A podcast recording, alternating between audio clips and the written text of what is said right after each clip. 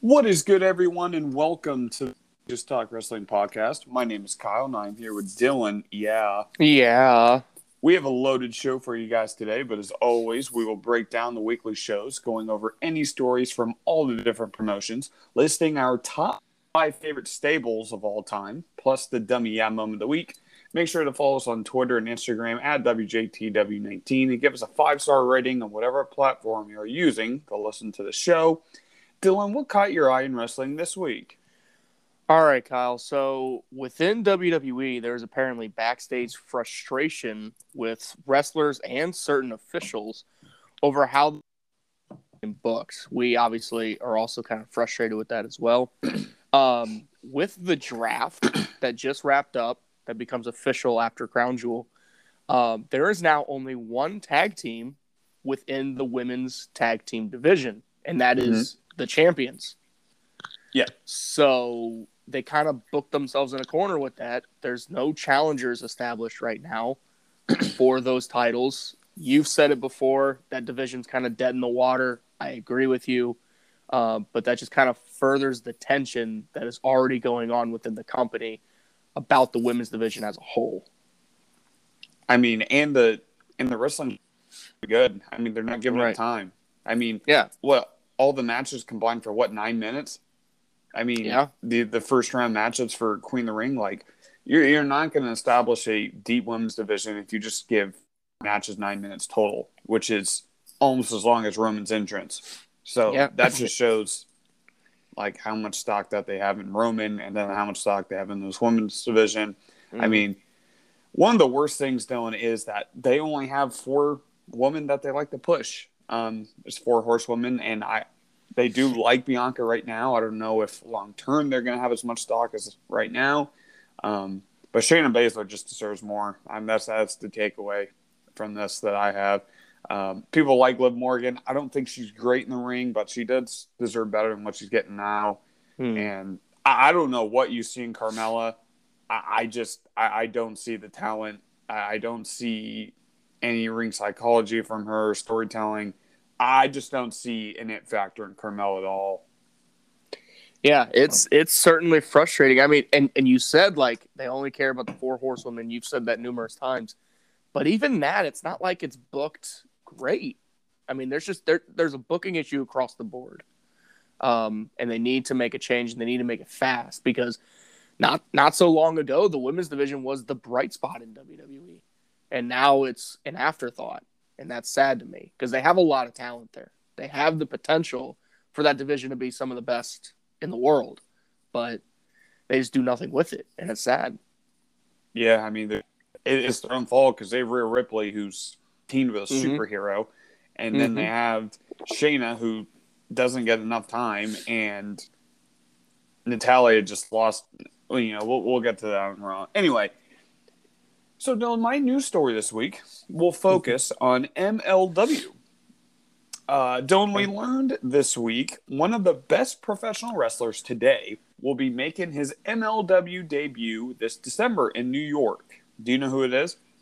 Mm-mm. And his name, Dylan, is Will Ospreay. Oh yeah, This is huge for MLW. Getting another mainstream name for the product and absolutely getting new eyes on the product. Ospreay is still signed full time to New Japan, but doing a lot of work at MLW for late this year and early next. He'll be able to face guys like Myron Reed, Calvin Tankman, Alexander Hammerstone, Mil Muertes, and Davey Richards. So the future is bright for Ospreay and MLW because Mhm. of the matches that he can have. yeah. O- Ospreay was in the news recently too, saying that he, if he went to AEW, he would just embarrass everybody. Like, like he's he believes he's the best wrestler on the planet. A lot of people share that sentiment. Obviously, most people say Kenny Omega. Um, he said he would embarrass Kenny Omega. His words, not mine. Um, I love Will Ospreay, and the thing is, is the dude's still like he's still young. Mhm. Like he's still got a lot. He he's still got a lot of wrestling ahead of him, and I think that's a big pickup for a company like MLW to kind of further cement them on the map. They've already have it. They already have a history of great wrestling, and they're getting another one. And he's going to put on banger after banger. I mean, that's what we've been accustomed to with Will Ospreay. So I'm really excited about that. Yeah, I am too. I think an MLW is hot right now. So if you've Mhm. not checked out MLW, oh, please do because it is it's great right now. Yeah. Um, so Don, we're going to segue into AEW this week. Um, Rampage was very strong. Um, CM Punk defeated Matt Sydal in singles action, and Dylan, I hate to say it. Well, I don't hate to say it, but this was Punk's best match in Oh, yeah. AEW so far. I mean, this was so good. I agree. Um, and Mike, Matt Sydal is so underrated. Mhm. It's like criminal at this point. Anyway, um, Tay Conti pinned Santana Garrett.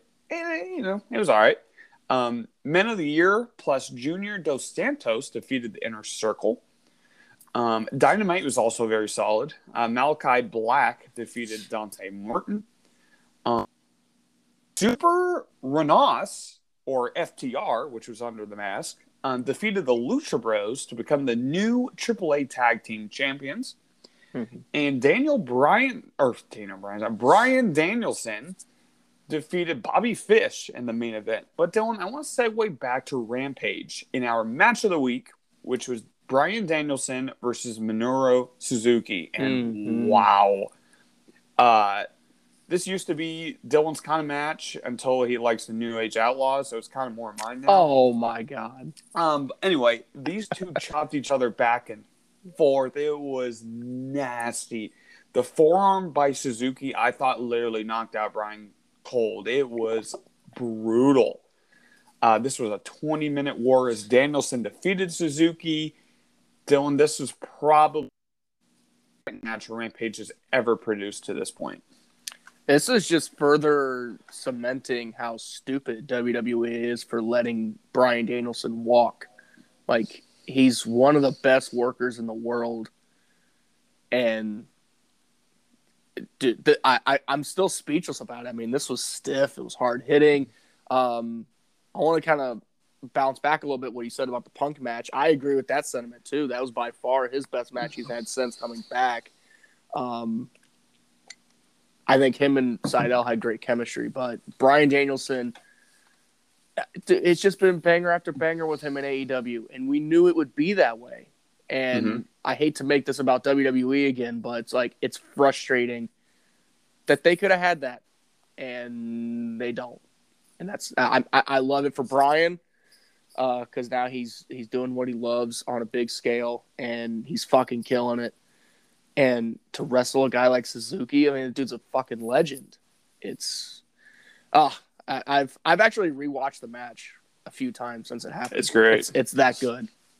And it was on free TV. It's like, come Yep. on. So on free Oh. TV, it was it was fantastic. Anyway, just one quick thing about WWE. Remember, WWE is about sports entertainment, not about professional wrestling. Yeah, So- I've got something about them later too. Daniel Bryan, did he, or I mean, at the time, he just doesn't fit what they want to do, Dylan, and it, it's Mhm. sad because it's all character driven. It's not about the wrestling, which it should be. But Yeah. um, all right, Dylan, uh, we will get into you with the Oh. WWE news. Yeah, I'm not looking forward to this. All right. Uh, Monday Night Raw, Kyle. So we had Big E and Drew McIntyre uh, lose to the Usos via disqualification. We had uh, Xavier Woods defeat Ricochet in a King of the Ring tournament match. Okay, Uh, the Hurt Business, Shelton Benjamin and Cedric Alexander defeated Ali and Mansoor. Apparently, Ali and Mansoor are no longer a thing because they're about to have a match at Crown Jewel. Fun who fact. cares? Exactly. Uh, Shayna Baszler very single handedly defeated Dana Brooke. It was a landslide. Good. Uh, Austin Theory defeated Jeff Hardy in singles action. Uh, your guy Jinder Mahal defeated Kofi Kingston in their Wait, King of I the Ring tournament. I didn't know that. Yep. Wait, Hard Body won. Yep. Okay. Yeah. Well, they could have had the New Day, but okay, that's fine with me. I know. So we were wrong on our prediction. Uh, Doudrop defeated Natalya in their Get her out of tournament there. Yeah. Uh, Becky Lynch and Charlotte Flair defeated uh, Sasha Banks and Bianca Belair via DQ. Who cares? Um, Monday Night Raw also featured a in-ring promo by Bobby Lashley, kind of hyping the Goldberg match uh, for Crown Jewel, and then obviously there were tournament matches, which I just touched on. Uh, but that was unfortunately Monday Night Raw, which I think- Tony Tony Khan said sucked. It, it did, but the, the best thing that came from it, Dylan, was the uh, Bobby Lashley Goldberg buildup. Yeah, I mean, Mhm. dude, Bobby. I, I I said it while he was champion. I'll say it again. Like he's been one of the few bright spots about WWE, and Mhm. they they've made him look like a million bucks. To be honest, I Hey, I- nothing, nothing away from Goldberg because he's held up his end too. yeah, I just I'm happy this isn't for the title. It Yeah. makes me it makes me like Goldberg a little more. But anyway, uh, Tony Khan said Raw fucking sucked, and Did. um, it kind of did. But there were some highlights. Moving on to Kyle's favorite show in wrestling, NXT 2.0. I got something to say about it as soon as you're done. But go on. All right, so I'm going to try and breeze through this. I actually didn't write down every match because a lot of them weren't noteworthy. Uh, we did get Tommaso Ciampa defeating Joe Gacy in singles action. Zion Quinn picked up a win over Malik Blade. Uh, Von Wagner and Kyle O'Reilly, which seems to be a tag team now, Oh, uh, no. defeated Ridge Holland and Pete Dunne. Uh, Ridge Holland, by the way, on his way to the main roster. Hmm. Okay. Uh, Duke Hudson defeated Grayson Waller. now, here's kind of like the big deal. Uh, Swerve Scott defeated Santos Escobar to retain the North American title. However, after the match, Swerve Scott was attacked by Carmelo Hayes, who signed his contract that he won after the breakout tournament, which gave him a title match of any kind, anytime. He signed it, defeated Swerve Scott, and he is now the new North American champion. Uh, give me your thought before we move on to SmackDown. Uh, I mean, we we Dylan, we knew that Swerve Scott had to drop the title, right? Because he's on the way Right. to SmackDown. Um, and when he didn't, or when uh, Santos didn't win, I'm like, okay. But then I was like, wait a minute, that guy still has a contract for a match. So I kind of expected. A lot of people didn't. I like Carmelo Hayes. Um, it's just what NXT produces right now. I don't care, and I'm, it's Mhm. not going to make me watch. I mean, I, I like Carmelo Hayes. It's just like too. like you said, it's just a, a byproduct of what we're getting. I remember a couple weeks ago I said it's not as bad as people are making it out to be. I still agree with that, but it's far from what we were getting. So I can understand why people are frustrated with the new NXT product. But I like Carmelo Hayes, and I think he'll be a great North American champion. And I understand why Swerve Scott had to drop it. However, before we move on to SmackDown, um, why couldn't they have had like a bigger match? I get it gives you like the heel um thing with with cashing in your it, this was like seemingly a money in the bank cash in almost. Yep. Um I would have liked to see Hayes and Scott have a proper match because I think that would have been great. Um, but I understand the tactic and why they did it that way, and obviously Scott had to drop it. But do you think they should have had a more legit singles match, or are you okay with how it went down? They can have one next week. I mean, it's not that big a deal for me, honestly. Well, no. Remember the right after Crown Jewel, all the draft picks go in effect. So Swerve Scott, I mean that's Thursday. So, I mean, I guess they could have one Tuesday. Yeah, they could have. No, and then they won't. just- They'll just act like it didn't happen. Don't. I just don't care about it. Um, I know you don't. so, Dylan, before we move on, yeah. so not only has NXT 2.0 has dropped ratings again, Mm-hmm. they have lowered in their target market, and they've gotten stronger in the 60 year old department. So they're doing well there. Yeah, my grandma loves it. Um, I just all right, Dylan. I'm gonna be honest with you. So you you do these results every week, Mm-hmm. and I you know I get it's WWE. Dylan, unfortunately, it's not going to lead to anything because I am not watching anything they do. I'm not watching takeovers. I'm not watching specials. I'm not watching the weekly show. I'm not watching anything that this product puts on. So if you want to keep doing these, you know the the results for NXT, that's totally fine. But I am not reacting to any takeover BS that they want to put on. I I'm not doing it. I can't do it. All right, guys, you heard it here. Better, better uh, put a put a flag on the 14 minute 38 second mark. Kyle no longer reacting to NXT takeover, so it's the end of an era. We're no longer doing takeover reactions, guys. Next. Anyway, Friday Night SmackDown. All right. Finn Balor defeated Sami Zayn in their King of the Ring tournament match, so Yes. Balor's moving on. It was all right. Yeah, it's all right. Uh, Balor looked better than Zayn, I thought, in this match, and the right winner won. Um, we got an in-ring return of Sonya Deville. She defeated Naomi. However, Naomi thought it would be a singles match. Deville said it's a handicap match, and Shayna Baszler is actually the one who did all the work. Beat the shit out of Naomi, and Deville gets the pin. This could be good.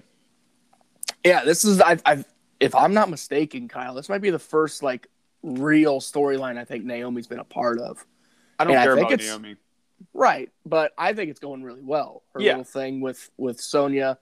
Now you're adding Baszler in the mix. I think it can be very intriguing. Uh, anyway, Zelina Vega defeated Carmella in their tournament match. Interesting. Yeah. Uh, the Usos defeated the Street Profits in tag action. Sasha Banks also defeated Becky Lynch in singles action. Uh, also on SmackDown, we got the contract signing between Brock Lesnar and Roman Reigns. Hmm. So their Universal title match is official. People raved about this segment. Brock being the face for the first time in I can't remember how long is kind of like a breath of fresh air. Um, I didn't watch it. I, I I watched the the replay of it, and people actually really like this segment. the The dynamic with with Paul not kind of like being torn on who he should side with. Obviously, Mhm. he's with Roman. He's holding Roman's belt. I see a swerve coming. I see Paul going with Brock. Unfortunately, that means Brock's probably going to win the title. But Unfortunately, that's good. Kyle, I'm not a big fan of part time champions. I'm sorry. Really not. Um, but I like Brock. So, I mean, if he wins, I'm not going to cry about it like I would if it was Goldberg. Uh, we also got a promo with Edge saying that he will uh, scar the soul of Seth Rollins in Hell in a Cell. Um, I sound like a broken record. Every time Edge cuts a promo, it's by far the highlight of the show. It has been since he came back. Um, and him and Rollins are going to tear the fucking house down at Crown Jewel. I just hate the fact that I have to watch Crown Jewel to watch it. And then we have to react to it next week. But I'm really, really stoked for that match. Everything else that happens is kind of, uh, yeah, It's just kind of like how I yeah. feel right now. I'm fucking sick. I'm Yeah, you sick of sound that pay per view. Yeah, I am. And it's because of WWE. They make me sick. But uh, anyway, that was SmackDown. Um, I watched a little bit of SmackDown, the highlights. I mean, there's nothing Mm-hmm. exciting here. Um, what's Shotzi Blackheart doing? I don't know. Nothing. I, I, I was I was just curious. Um, but yeah, I mean that's WWE in a nutshell. There's not a lot going on. But uh, Yeah. Dylan, are you ready for the Indies with Kyle? yeah, WWE is physically making me sick. if, if you can't hear it, guys, All right, go Dylan. move on. Move on. So this week I will be highlighting Rocky Mountain Pro Charge Wrestling. Never heard of this. You're making it up. episode 258. You're so making this, this up. yeah. So Dylan, this week, um, Atiba defeated Porter Blake in a very entertaining opener. Uh, Three Ring Circus defeated Legion in tag action. Uh, I'm going to keep my eye on Legion because I think they could be big one day. They got kind of like this old school. They got like goat and birds mask, kind of like the old Wyatt family. They just Mhm. got this old rundown look. I love them. Legion from uh, Rocky Mountain Pro Charge Wrestling. Keep an eye on them. Anyway, um, in our main event, um, Orin Vet went one on one with Echo. And Dylan, this match started on fire. Echo nailed Orin with a spinning knee strike to the face that looked nasty. Orin came back with a one arm vertical suplex. I just love how competitive and back and forth this match was. The two exchanged strong chops and reversed every maneuver it seemed like the other tried. In the end, Echo ended up pinning Orin for the win. This match was very, very good. And I was just impressed by the promotion.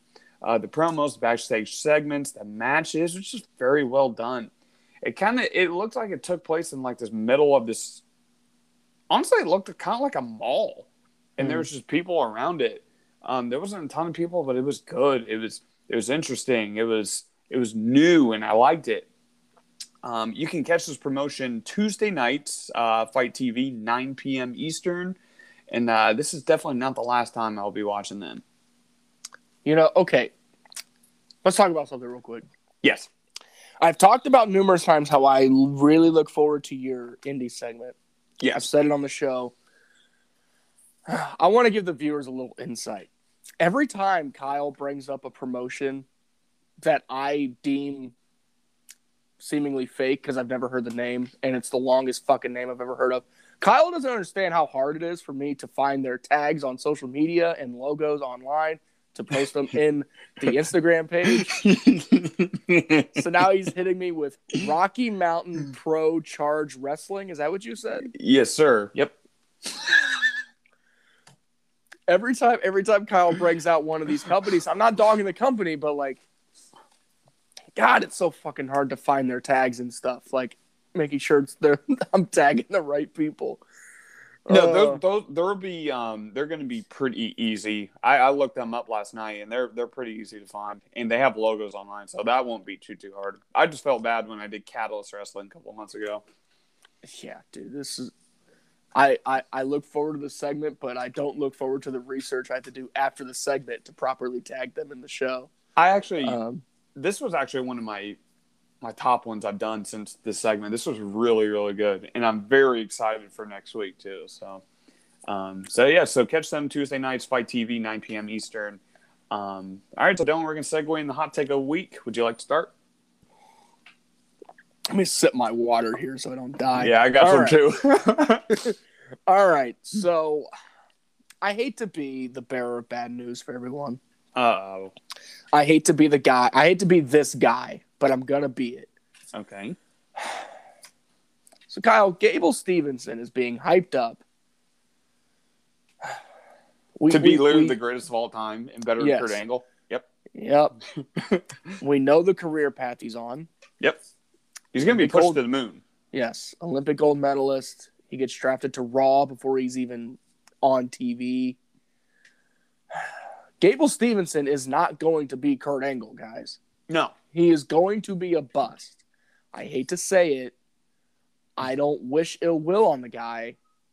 I, I hope he succeeds, but he will not be Kurt Angle. So quit with the comparison.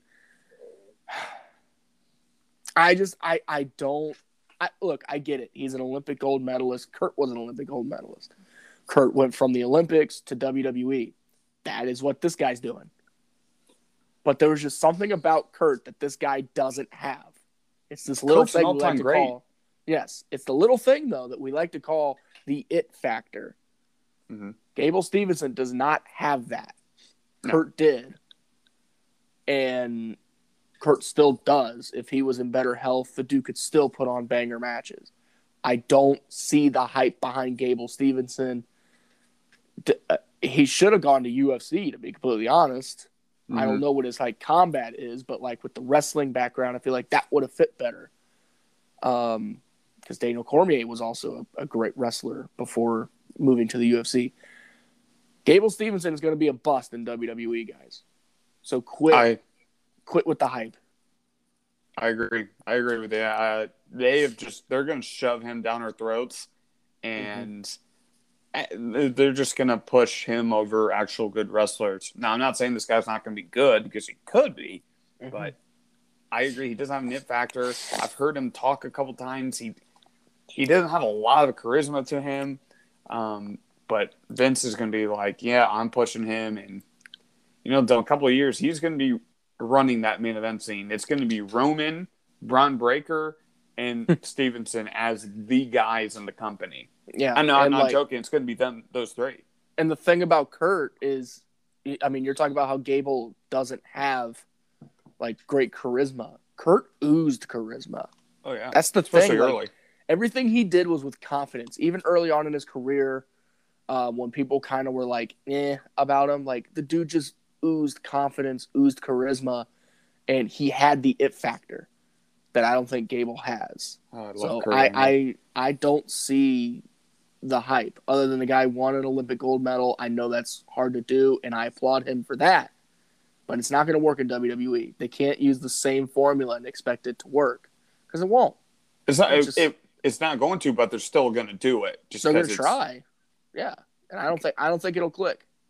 I don't either. Um, all right, Dylan. So my hot take of the week is a little different this week.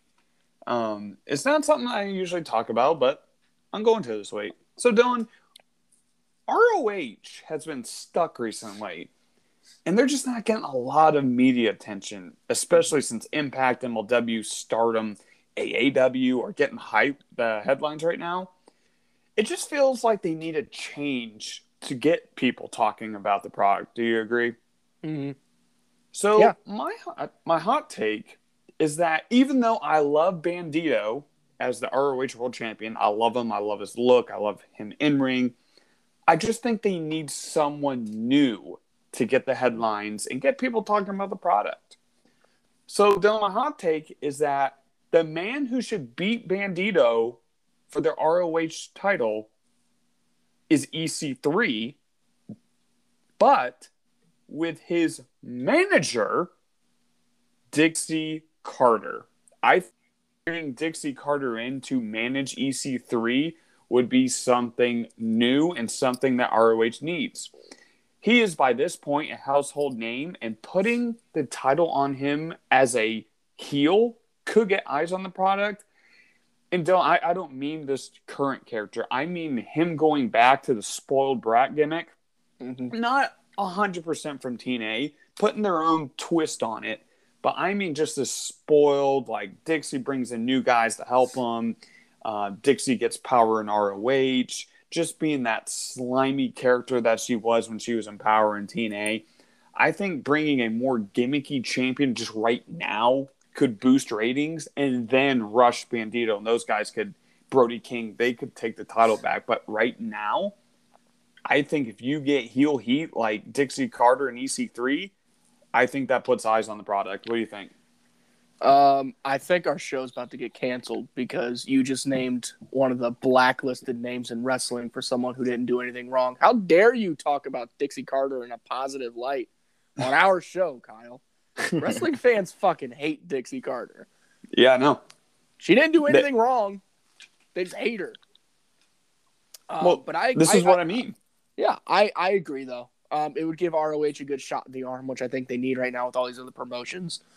Like you mentioned, kind of coming out of the woodwork and putting on great show after great show, um, and stealing all the headlines. Um, I like EC3. Excuse me. I like his current character. Uh, but I did prefer the like spoiled brat gimmick from TNA. I will Mhm. say. Um, yeah, I think I think it could work. Uh, but God, Dixie Carter. That I don't know if I, I don't know if I want to see Dixie Carter on my screen anymore. That's the thing. that, that gets eyes on the product though, Dylan. Like it gets people talking now. It would. It would definitely steal back some headlines if Dixie Carter. I, I mean, since she left TNA, has she done anything? I don't believe so. No, she did like a random WWE documentary. I remember that about Mhm. AJ Styles.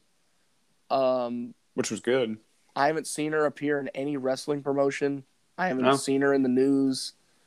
So who knows? Yeah, maybe bringing her back into the fold for something would definitely uh, steal back some headlines. Regardless if she's involved or not, EC3, I would love as ROH World Champion. Regardless, ROH is it, it's not a bad product right now. It's not. They just need a little extra fire right Yeah. back. And a TV deal, like a mainstream TV deal, is obviously going to help them. But EC3 for right now, I think would be uh, with Dixie Carter would be a great option. I really like EC3 writing that one down too. yeah, EC3 like could probably help them get a major TV deal. If I'm being honest, I mean, he's. I, I think he's. I think he's still a big star. Um, he just needs to find find a home, basically. Yeah. And Yeah. um, this was actually one of my favorite hot takes that I've done. Honestly, I think uh, I was I was very happy with this one. But um, I just all right, can't Dylan. believe you brought up Dixie Carter's fucking name. all right, Oh, man. Dylan. We will now get into our top five favorite stables of all time. remember, this is not who we think are the best, but these are our favorites. Now, we will still have to give reasons why they are our favorite, but Dylan, especially you have been super excited for this segment.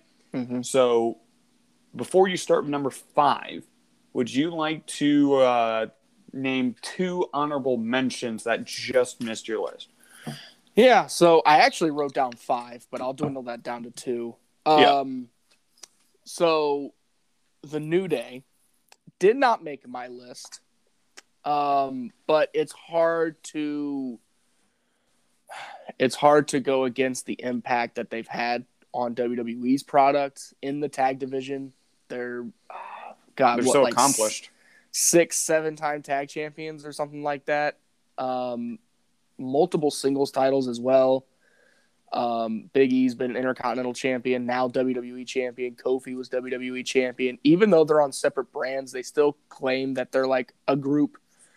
Um, they just do their own thing, but it's it's hard to ignore the impact that New Day had with WWE and still has to this day. Um, another stable, quote unquote. It, it stable with this group is kind of loose. Mhm. Um, but more recently, obviously, they've been lumped together all the time. Uh, the elite. Yep. Uh, the reason why they didn't make my list is even though these guys have all been friends for many, many years and have tagged or teamed together um, in other promotions, they've never really been fully like a sti- like it, there, there's kind of that gray area where like they're a group but they're not a group. If that makes Mhm. sense, they're kind Yeah. of multiple groups lumped together. Like you have the Young Bucks who are tag champions, you have Omega and Callis um, who have been partnered together for Omega's heel run that he's still on.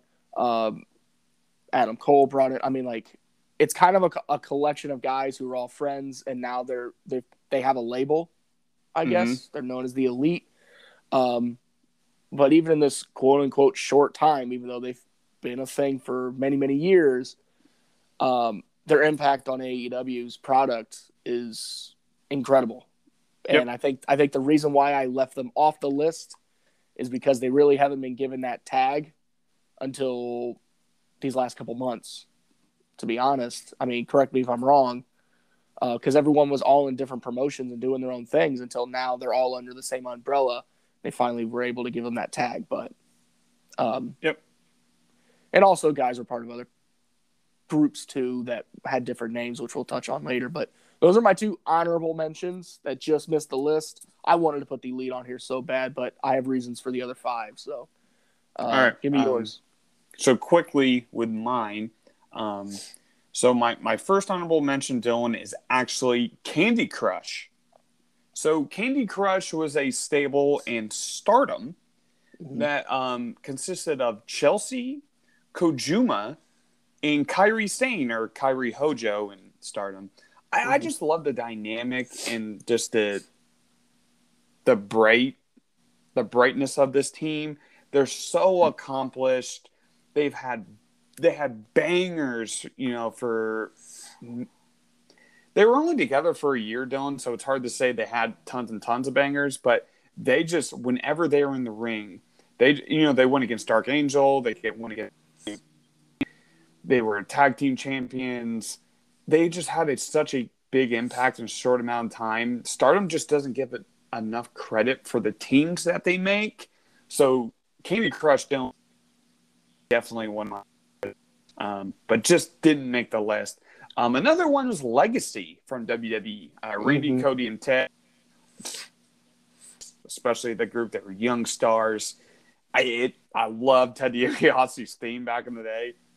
Oh, yeah. Um, and it it just worked, and I, I loved them. So, uh, Dylan, would you like to go on number five and get us started? All right. Number five. They were heels. They Okay. changed the wrestling business when they all got together.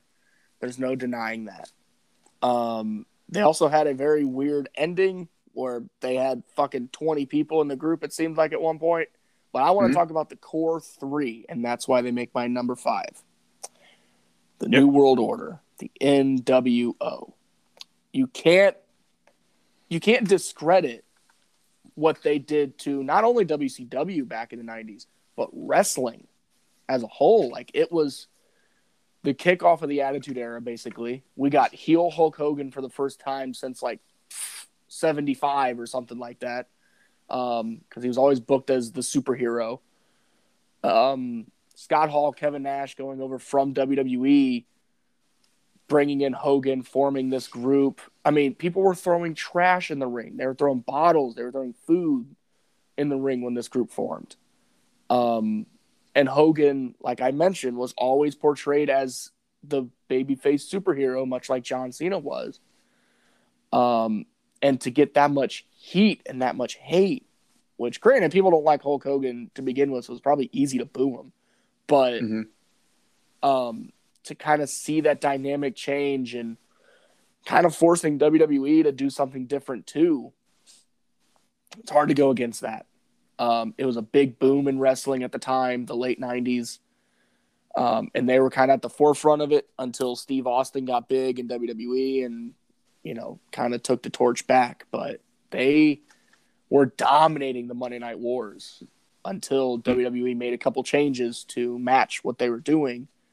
And it was in large part due to the NWO and the fact that, like, Bischoff was seemingly behind it. So we had this we had this heel persona on TV too, which, if I'm not mistaken, he was kind of the heel authority figure before Mr. McMahon. I think Vince did it better, but um, yeah, it's it's just hard to go against what NWO did. Keeping the belt on Hogan, they spray painted the belt like they were renegades basically. And then they added fucking half the roster to their group and it just got really watered down and they split in half and then it got weird, but the core three, especially the beginning of it, dude, they were so fucking good because it was so different at the time. Mm-hmm. It was edgy, and uh, people ate it up, and they dominated the Monday Night Wars, like I said, uh, for the early part of it. So that's number five. That uh, yeah, that stable has um, definitely got this mark on history, and mm-hmm. uh, people just ate it up, like you said. They just love the edginess, and uh, I, I mean, they're not on my list but uh, I definitely know why you put them on there. They were mm-hmm. cool, and um, yeah, I mean, I, I, like that pick. I do. Mm-hmm. Um, all right, Dylan. So my number five is a stable that wasn't around for too long, but their style was so unique. And in this team, you're either a prospect or patched in. Do you know who I'm talking about? You're not talking about aces and eights, are you? My number five is TNA's Aces and Eights. Yeah. I just loved the vibe of Aces and Eights. A group of masked wrestlers and an outlaw motorcycle club. They have the leather jackets, the cutoff, you know. It was so unique. These guys were just badasses. The president of the group was mm-hmm. Bully Ray, with vice president Mr. Anderson. Other names in the group Devon, Taz, Wes Briscoe, Ivelisse for a night, uh, D'Lo Brown, Knux or Mike Knox, uh, one of Dylan's favorites of all time. I, I, I love the promo packages of them just hanging out, discussing their next move, drinking alcohol, you know, smoking cigars. It was just such a cool idea mm-hmm. that they had, and it was, it was amazing. I love the Aces and Ace war with the main event Mafia um, their uh, lethal lockdown match with Team TNA at the time when Eric kind of the leader, I guess. Serious, you know, what serious like. I love how serious it was. I love how dominant the group was until they split, and just their short impact. It it was great. I, I loved everything about them. I loved the backstage um, attacks that they did, in ring attacks. They just wanted to basically make the whole roster vanish. Mm-hmm. Um, it, it, was really cool seeing them all on mask at the same time. Mr. Anderson um, and uh, Bully Ray kind of fighting to be the president of the group. But uh, in that short amount of time, they definitely had enough impact to make my number five. Yeah, they that was like 2011, if I'm not mistaken, mm-hmm. right? Yeah, yeah, they that storyline with Aces and Eights carried TNA in 2011, and seeing yep. all the different faces that tried to overpower them. The thing I like about Aces and Eights is they were original, but you could also see the influences of other groups. Um, like Nexus, like Mhm. you know, even some elements of the NWO, how the group just got bigger and bigger and bigger. Um, so I like that they pulled some of those influences, but they kept it original. The fact that everyone was masked for the first part of it, the fact that you didn't know who the leader of the Aces and Eights were, Uh, because Bully Ray wasn't announced as the leader or the president until later on in the storyline. Yes. So like you didn't even know who was behind it, and you didn't know who was in it. So it was very different. Uh, because with all these other heel factions and heel stables that we've seen in wrestling, or stables in general, their faces are exposed. You know who's who. Yeah. Like I mentioned, like Nexus, you knew who all those people were. NWO, you knew who those people were. The fact that Aces and Eights for the first part of it were unmasked, and like when they were getting unmasked, kind of one by one, it was a big fucking deal.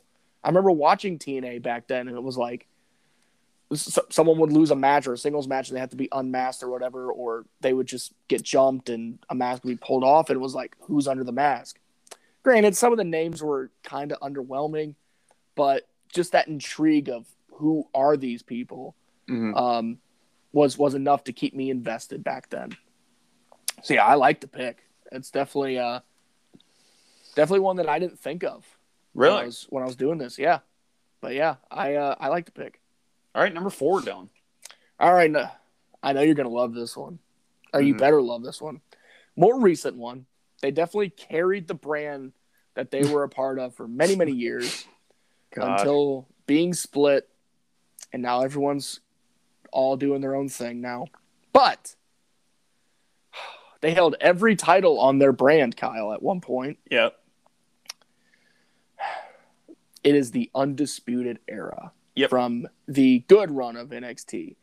So Adam Cole, North American champion, world champion during his time in the undisputed era. O'Reilly and Fish were tag champions. Um, Roderick Strong got added a little later after the group formed, and that four piece fucking dominated NXT. Mhm. Uh, they were part of every War Games match um, up until obviously now they won't be, considering they're not all together anymore, and most of them aren't even in the company. Um, but God, it's just it's hard to like. They were instant impact from night one when they Yeah. jumped Drew McIntyre at Takeover New York. Um, putting the original three together, adding Roderick Strong later on in a War Games match, which is still one of the coolest, coolest turns in recent history. How he Strong jumped his partner and then put on the the wristband the armband. Yep. And it was so fucking cool and so well done. And adding Strong to the fold just further cemented how good this team was. Um, and then even like after they broke up, we got the banger matches of Cole O'Reilly at numerous takeovers. Good God. Um, that first they one. went they went from heels to faces, back to heels, back to faces. Like they they turned quite a bit. And they were still entertaining. Didn't matter if they were a face group, didn't matter if they were a heel group. I think they were better as a heel, but I just I'm a sucker for heels in wrestling, so that's why I think that. Um but God, they were so fucking good. Now, you know, uh, Strong's cruiserweight champion, Fish is in AEW, Cole's in AEW, O'Reilly is eh, doing something. I don't know, but uh, when these four were together, it was so fucking good. Um, I know you agree with this sentiment, so please just give me your quick thoughts. Well, to say. Um, my number four is also the undisputed era. So There we uh, go. We're right into it. Um, you said the of this faction, it's just it's undeniable. It's I mean, and Dylan, the most impressive thing about it is the work rate of all four guys Mhm. is unbelievable. Yeah. Um, the confidence Triple H had in these guys, I mean, you just you just don't see that. You just they he just said, All right, you four, you go out and you carry. Mhm. Gargano, your thing. Undisputed Era, you do your thing, and you guys are gonna lead this brand. And Mhm. he gave them the keys and they just drove off. I mean, they dude, it was it was special. It was one of the best things WWE has ever done, in my opinion. Yep. Um, you know, you said about the dominance. Um, Fish O'Reilly dominated th- that tag team division for over a year. Uh, great matches with the Street, Burch Lorcan, a lot of different teams. Roger Strong would go in the mid card scene, North American title, as did Cole. Um, he held the NXT title, and I think the best ladder match in the history of professional wrestling uh, was that opening night mm-hmm. for the North American title at Cole. Oh my God. Um, anyway, the, the work rate of these guys don't, like I said, are unmatched. In the teamwork aspect about each guy just really stuck out. They wouldn't always interfere in each other's matches. They would just let the skills do the talking. Yeah. You you said the multiple war games match they all ruled, and the trust Triple H had in them. It, it's what made NXT so special. Um, I mean, it's a joke now, but what it was, it was it was amazing. So uh, undisputed era number four. Yeah, it's they they were great. Um, and yeah, they weren't always they weren't always the focal point of the show, but no matter what segment they were part of or storyline, like you had to tune in. That's the thing. Yeah. Um, they were just that good. But yeah, I love the fact that we each had that on there on our list in the same spot too. All right, Dylan, number three. We're starting to get nitty gritty here. number three, Kyle, definitely a more recent one too, um, and a group that's still together. They've gone okay. from heel to face. Um, they've been a focal point of this product of this brand since its inception, almost. Um, multiple guys in the group, all of which are fucking studs. I know who you're saying. It's the inner circle. Yep. I love the inner circle. Chris Jericho is a fucking genius. I've loved him since day one, since I got into wrestling. Uh, Sammy Guevara is one of the brightest young stars in wrestling. We've said it numerous times on this show. Um, adding a guy like Jake Hager, who has legit MMA background and amateur wrestling background, uh, kind of giving him a career revival. Also, like Santana Ortiz, like like there's so many like good elements about this group. They started as heels. They're now faces. Um, they've been a very, very big bright spot with AEW since AEW formed. Mm-hmm. I mean, Jericho's been Jericho was the first major star I think the company signed out. I mean, Kenny Omega is a bigger star, but as far as mainstream appeal, he had more. Yep. Like these guys were wrestling in Japan that a lot of people didn't see at least the mainstream audience didn't see. So bringing Jericho in the fold and then giving him a group like this, um, so good. We had MJF come in and then leave and form his own group, um, and then that that whole that whole feud um, between the two parties were were incredible. And even though they're still relatively new, but the inner circle being at number three, I love it. Um, so what's your yeah. number three? Uh, I mean, I, I like that pick. I like the inner circle team. Um, every time I just think of the inner circle, I think back to um, the Orange Cassidy, the feud, and he dropped orange juice on, on him. Cassidy.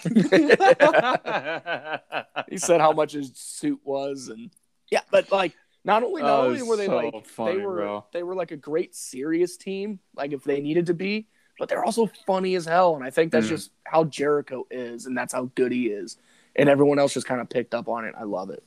Um, all right, Dylan. So my number three is not the inner circle. My number three okay. is a team that I don't know how you're gonna take. I I don't We'll we'll get into it. So my number three is a team that no one talks about enough.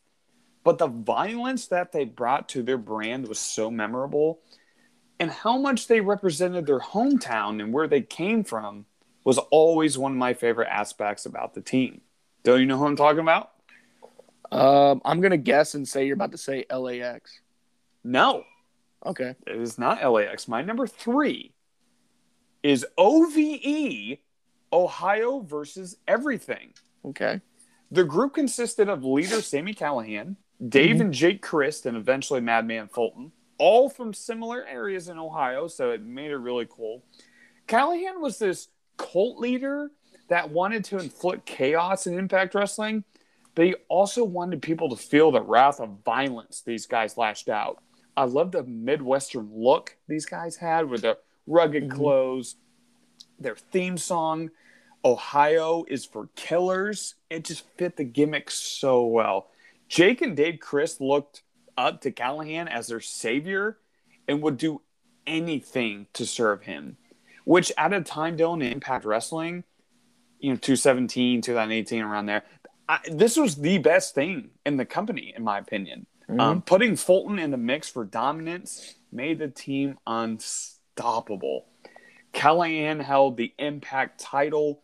Uh, the Crist uh, held the tag titles for over 150 days, and Jake even won the X Division title. Um, quick note uh, Jake Crist had a fatal five way ladder match, which he lost the X Division title to Ace Austin. If you have not seen that match, oh my gosh, it is amazing. But please go check that out. Anyway, um, so they definitely had their time with gold. This team would last around three years or so. Um, Dave Crist is no longer in the company. Um, Madman Fulton's with Ace, but you know they had the 51-50 street fight against LAX. Sammy's match with Tessa, which you know OVE definitely got um, involved with as well. They were just fantastic. But the thing I loved about them is Sammy was the cult leader, but he did Mhm. anything to help his brothers win. Like he would go help them. It wasn't just the other way around. Even putting Right. forks in opponents' flesh, he would do anything to help them. I I loved everything they did. What's for the state of Ohio. I, I love this team. OVE is my number three. I like to pick. I like to pick. My my family's from Ohio. They're all big fans. Yeah. No, they have they have no idea. Oh, they have no oh. idea who they are. Um, but no, I like the pick, and I like the fact. God, I'm fucking sick. Um, definitely a team that I forgot about. If I'm going to be honest with you, Hmm. um, when I was going through my list and, and coming up with names, but um, really, really dig it.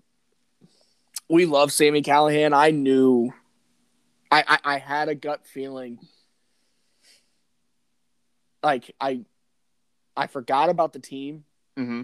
but I was like, it, there was something in the back of my mind. I'm like, Sami Callihan was a part of something, and Kyle's gonna fucking bring it up because like Yep. I, I like we're we're suckers for Sami Callihan. We love him.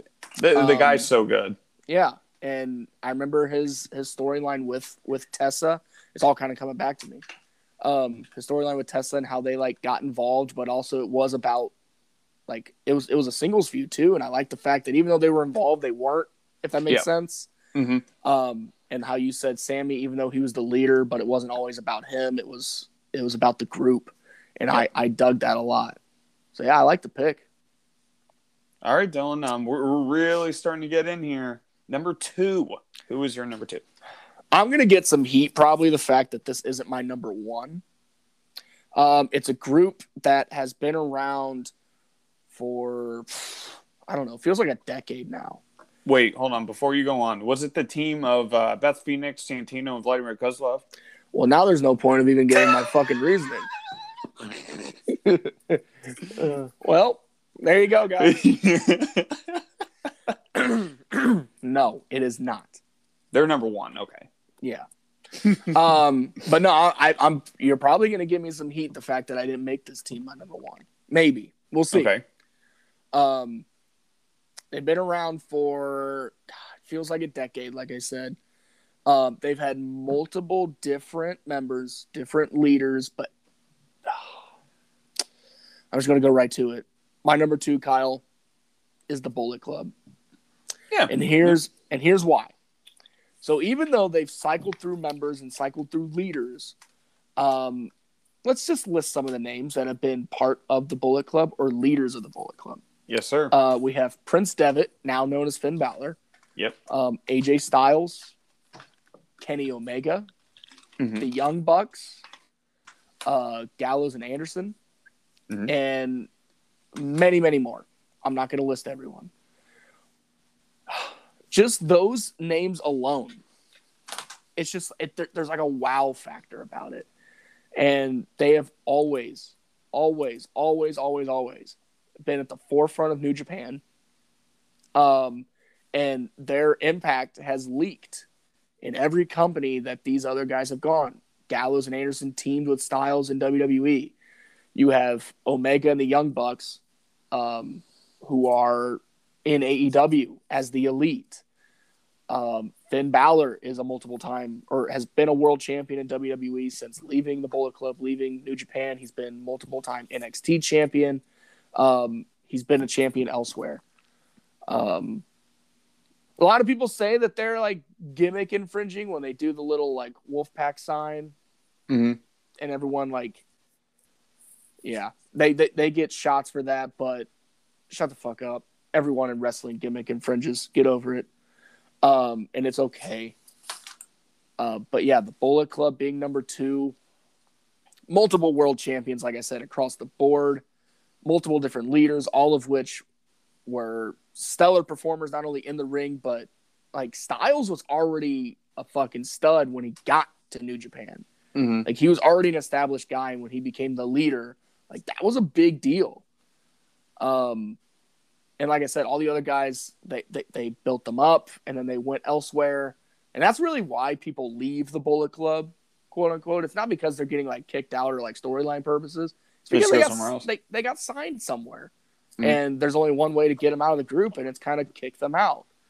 Um, but it's just been kind of like a revolving door, and everyone who's been a part of it, I'm sorry, I don't see a lot of weak spots in their history. You can go through all the names, and it's like, okay, yep, they've done something good elsewhere, or they did something good there, or oh yeah, no, he he became a world champion after.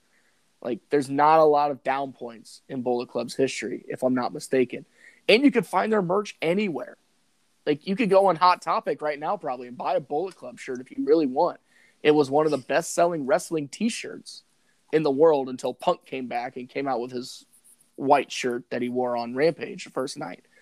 Um, so their impact is still there, and they're still a Oh, thing. yeah. They just have different members. But yeah, Bullet Club is number two. The Bullet Club's impact, Dylan, is uh, is definitely amazing if you think about it. And uh, it, it, there's just there's so many leaders, there's so many people involved, but everything they did had a purpose, and I loved it. They're serious. Um, it, I I just I love the wrestling. Wrestling comes first in that group. It, It's Mhm. not about all these these dumb moments. It is about seriousness and professional wrestling. You know, I wrestling. I love the Bullet Club. They didn't make my list. Um, they're definitely one of my five um, honorable mentions I would have done, but uh, I, I love the Bullet Club and uh, how much they have evolved Mm-hmm. in uh, recent history. But um, Yeah. all right, Dylan, I could not decide between my one and two. It switched all week. Um, but my number two, I decided on from a chemistry standpoint, has to be a top stable of all time.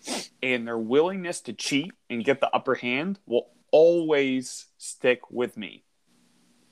So, in my number two are the beautiful people consisting of uh, Wow. Velvet Sky, Madison, and Angelina. So they were portrayed, Dylan, as these cocky Barbie dolls that tried to clear the ugly, quote unquote, from the TNA roster and worked to perfection. Their looks alone made them better than everyone else, and they really thought they deserved everything because they were better looking than the rest of the division. Uh, Sky and Rayne ran the women's tag division, and Love went after the Knockouts title a bunch of the times. I loved how they would use hairspray, but opponents' faces and bend the rules. They did everything to win, and I love that unique thing, unique. I love rules. I, I, I just I love this team. So the idea, Dylan, I don't know if you know this, was to mimic Nicole Richie and Paris Hilton from Mean Girls. This Yep. is how it all started. Um, Lacey Von Erich and Cute Kip were also members at one point, but I mean, everyone just knows them from you know the the, the main three. Um, Mhm. The beautiful people had really good matches with Roxy, ODB, um, rest in peace, Daffney. Um, she at one point she would uh, get involved with them, but Mhm. just how great they were at just being the character. They they just thrived. And remember, this was this was in a time wrestling was a lot different.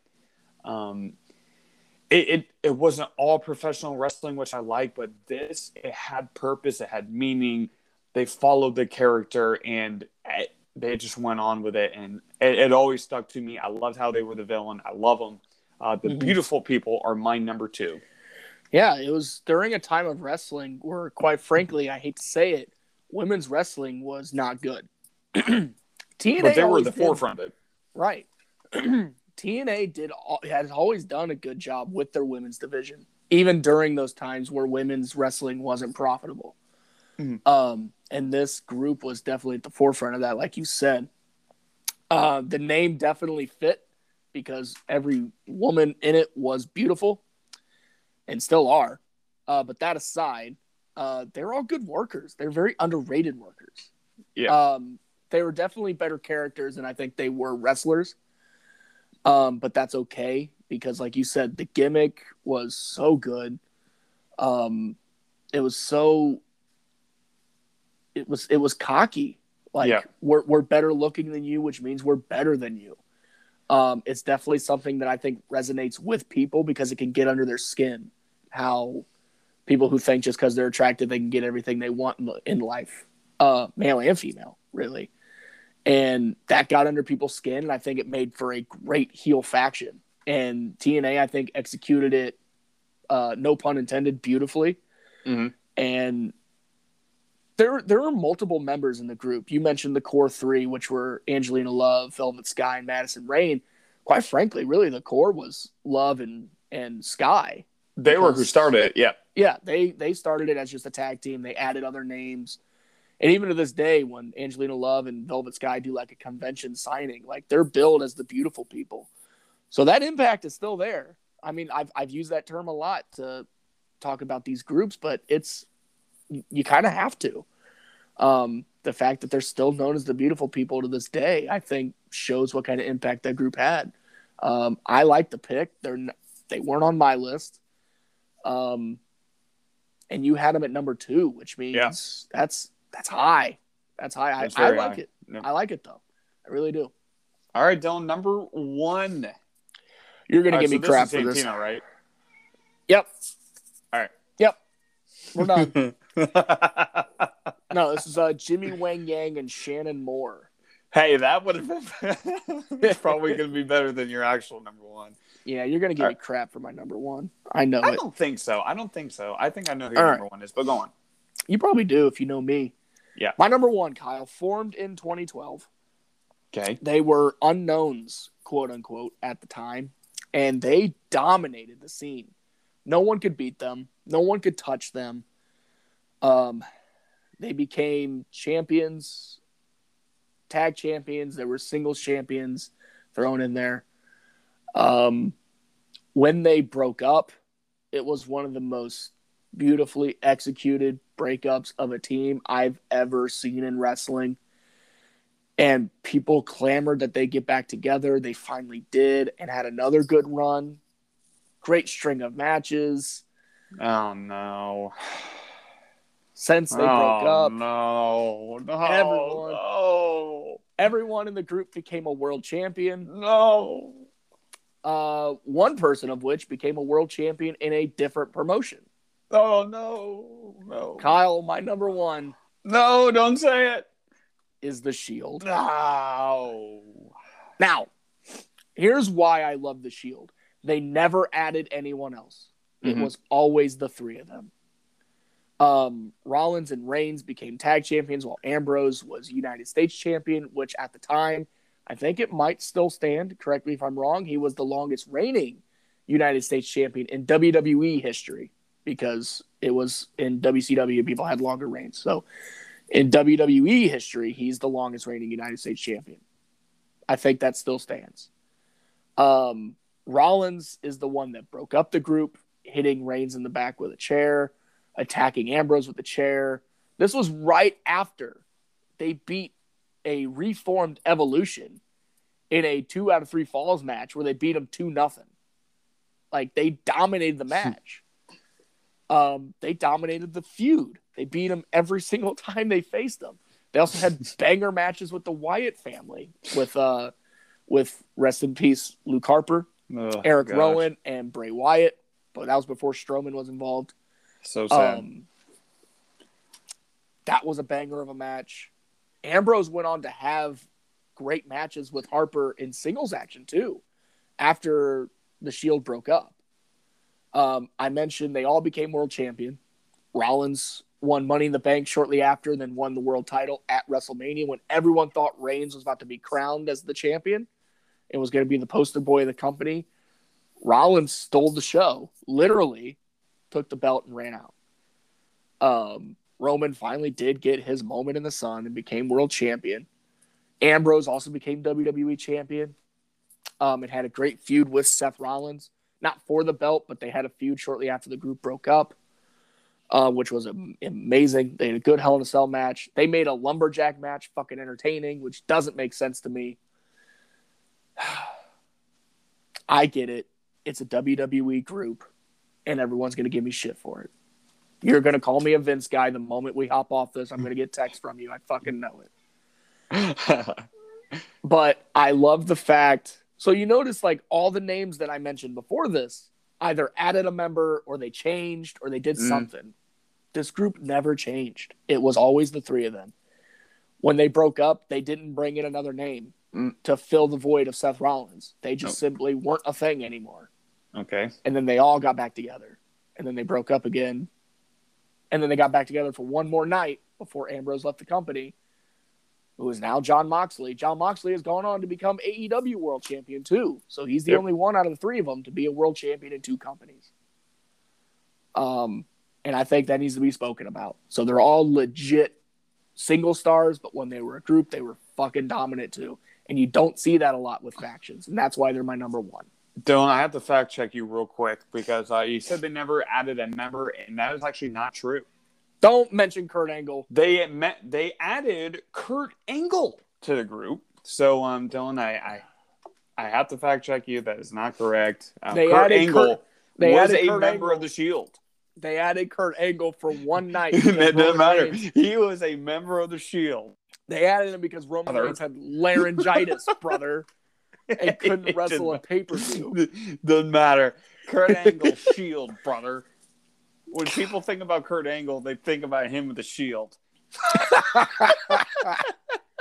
Stop! Don't make me laugh. I'm a god. oh my god, dude! Kurt remember, Angle. Remember that pay per view? remember that pay per view when Angle had to replace Roman Reigns because he had yes. laryngitis, but also Bray Wyatt also had was also sick too, and he had to get yes. replaced by AJ Styles. That was a great yep. night. It was. That was a great night. mm-hmm. It, it oh, was a great God. night. No, but uh, the the impact that they had, it was it was definitely memorable. um, you know, guys coming from NXT, it, it, was one of the it was the first group that we really really saw take off.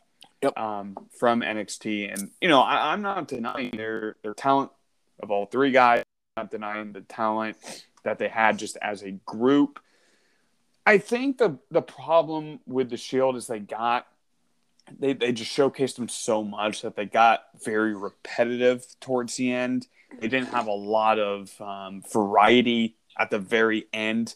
Um, they also Dylan had a match with a Rock Kane and Big Show. You feel to say in your rundown yeah. there.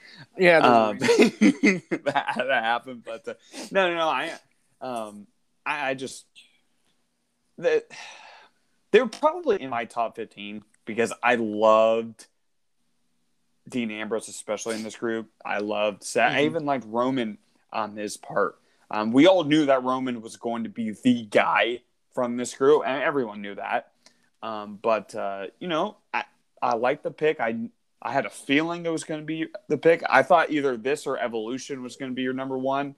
Um, but uh, you know, it's a WWE group, so you know I kind of have mixed feelings towards it, but uh, you can't deny um, what they did. So, mm-hmm. all right, Dylan. So my number one. So this was a stable formed in 2016, made their mm-hmm. presence felt against a top tag team in the entire world. To the New Day. The uniqueness and presence of the group will never be matched ever. Dylan, my favorite stable of all time is TNA's Decay. I knew it. I fucking the, knew it. The formation of Rosemary and the backstory of her character with Bram and you know her at this house and on the tire swing, is a top three idea TNA has ever done in their history. Pairing her with Crazy Steve, who played this dark clown character, and Abyss, who was in this chasing demons character. But everything about this team just worked and it clicked from day one. Their theme was great and it cut and it hit for them. Um, message of bringing darkness into the world and bringing anger plus violence into TNA just fit them so well. Rosemary captured the Knockouts title from Jade or Mia Yim right now.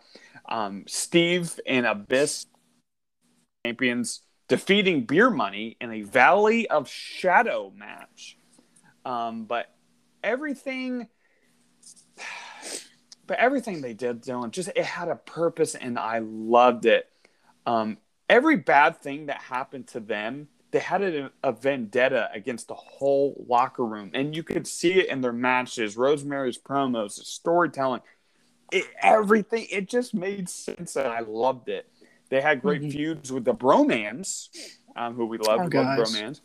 Um, the Helms Dynasty, um, love them as well. But Dylan, the team will be known for the Great War against the Hardys, which mm-hmm. was fantastic. If you have not seen The Great War, oh my gosh, you got to watch it as soon as we're done.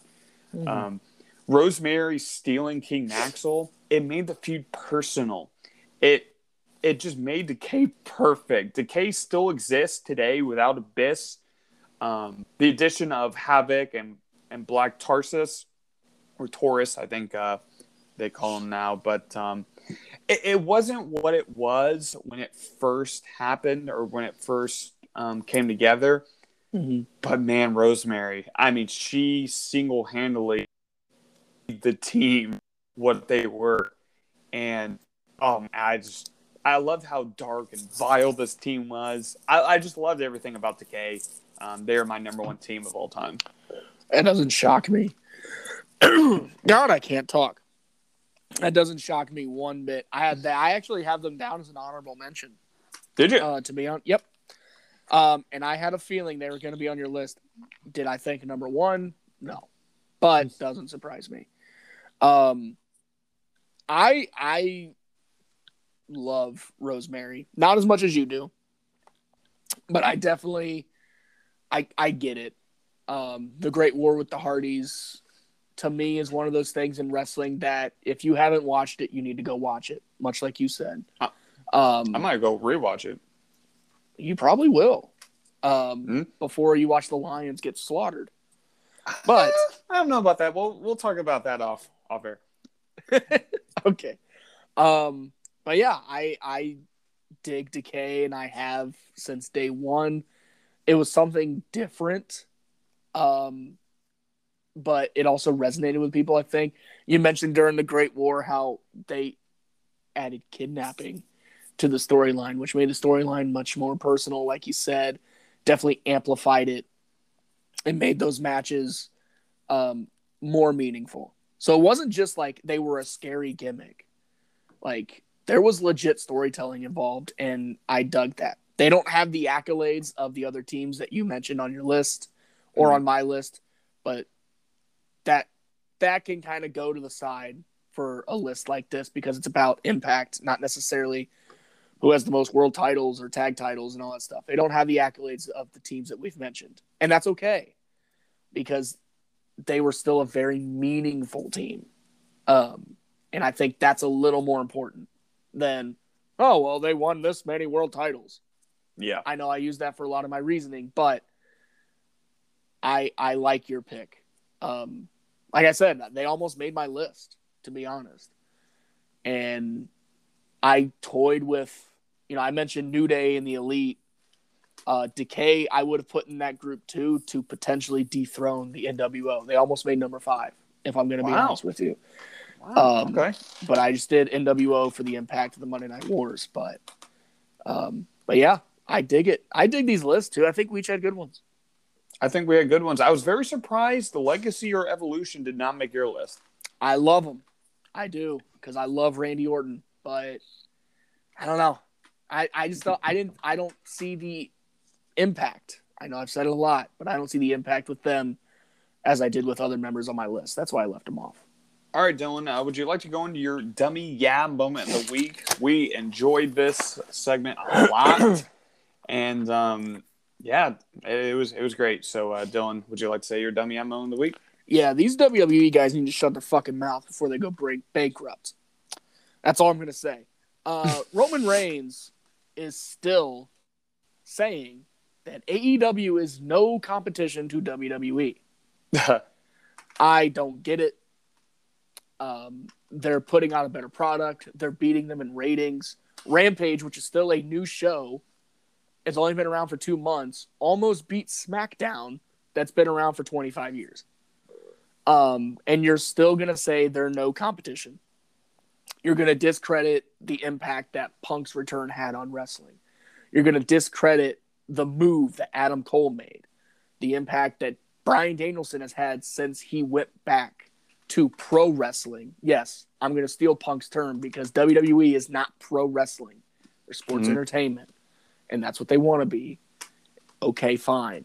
But AEW is churning out a better product in such a short time. They've only been around two years, Kyle.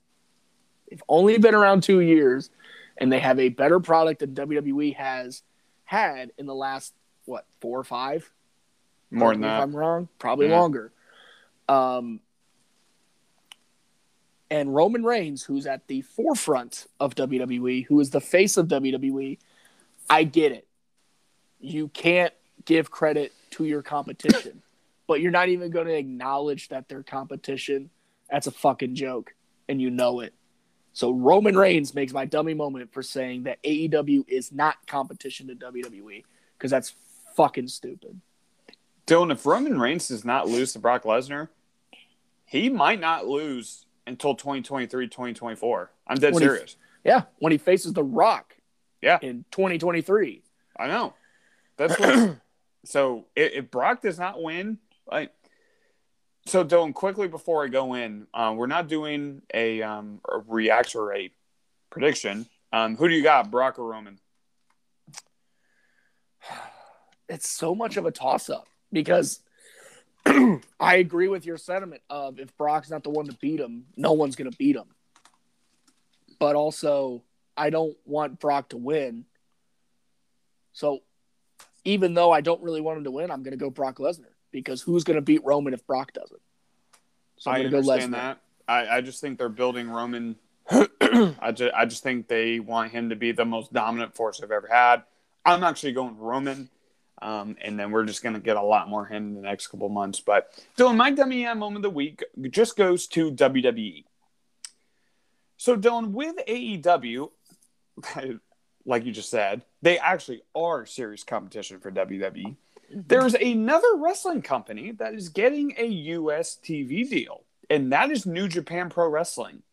Mm-hmm. Hardcore wrestling fans are going to love watching this week in and week out with WWE being the worst company of any of the bigger promotions, WWE is mm-hmm. just going to keep losing fans and ratings rapidly. New Japan is amazing. I cannot wait to have more access to watch. Me. They will be on Viceland um, if that deal actually does uh, come out. So I'm just super, super excited to see what this um, company has in store. So my dummy yeah moment of the week goes to WWE because they're going to keep losing fans because of yeah. how good New Japan is right now. Yeah, and the sad part about it is WWE continues continuously denies that they have competition. Yep. It's okay to admit that you have competition. It's okay to admit that there's other companies out there. they want to walk around like no one else exists and they live in a bubble. And that's been their downfall for years. Is the fact that they don't acknowledge him. I get it. You don't want to hype up your competition. I'm losing my voice. You don't want to hype up your competition, but the thing that AEW does is they know WWE's out there. The thing that New Japan does is they know other companies are out there. All these other promotions acknowledge the fact that something else exists. WWE doesn't, and it's their downfall. In, in, in a weird way. And, you know, I mentioned Roman doesn't see AEW as competition. You're mentioning that New Japan's about to get a US TV deal, which is going to further hurt the ratings of WWE. right? So oh yeah, yep. um, they need to do something. And if if WWE was hitting on all cylinders, like if you look at their roster, they should be, and they're not. This wouldn't be super newsworthy outside of the fact that New Japan's getting a US TV deal. Yeah, But now now it's New Japan's getting a TV deal, and it's going to hurt WWE. If WWE is doing what they should be doing, it shouldn't hurt them, right?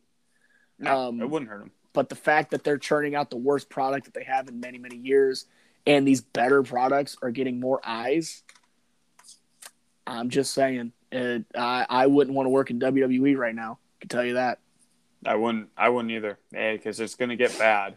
Um, so, Dylan, would you like to tell everyone what we are doing next week, and then uh, get us out of here for the week?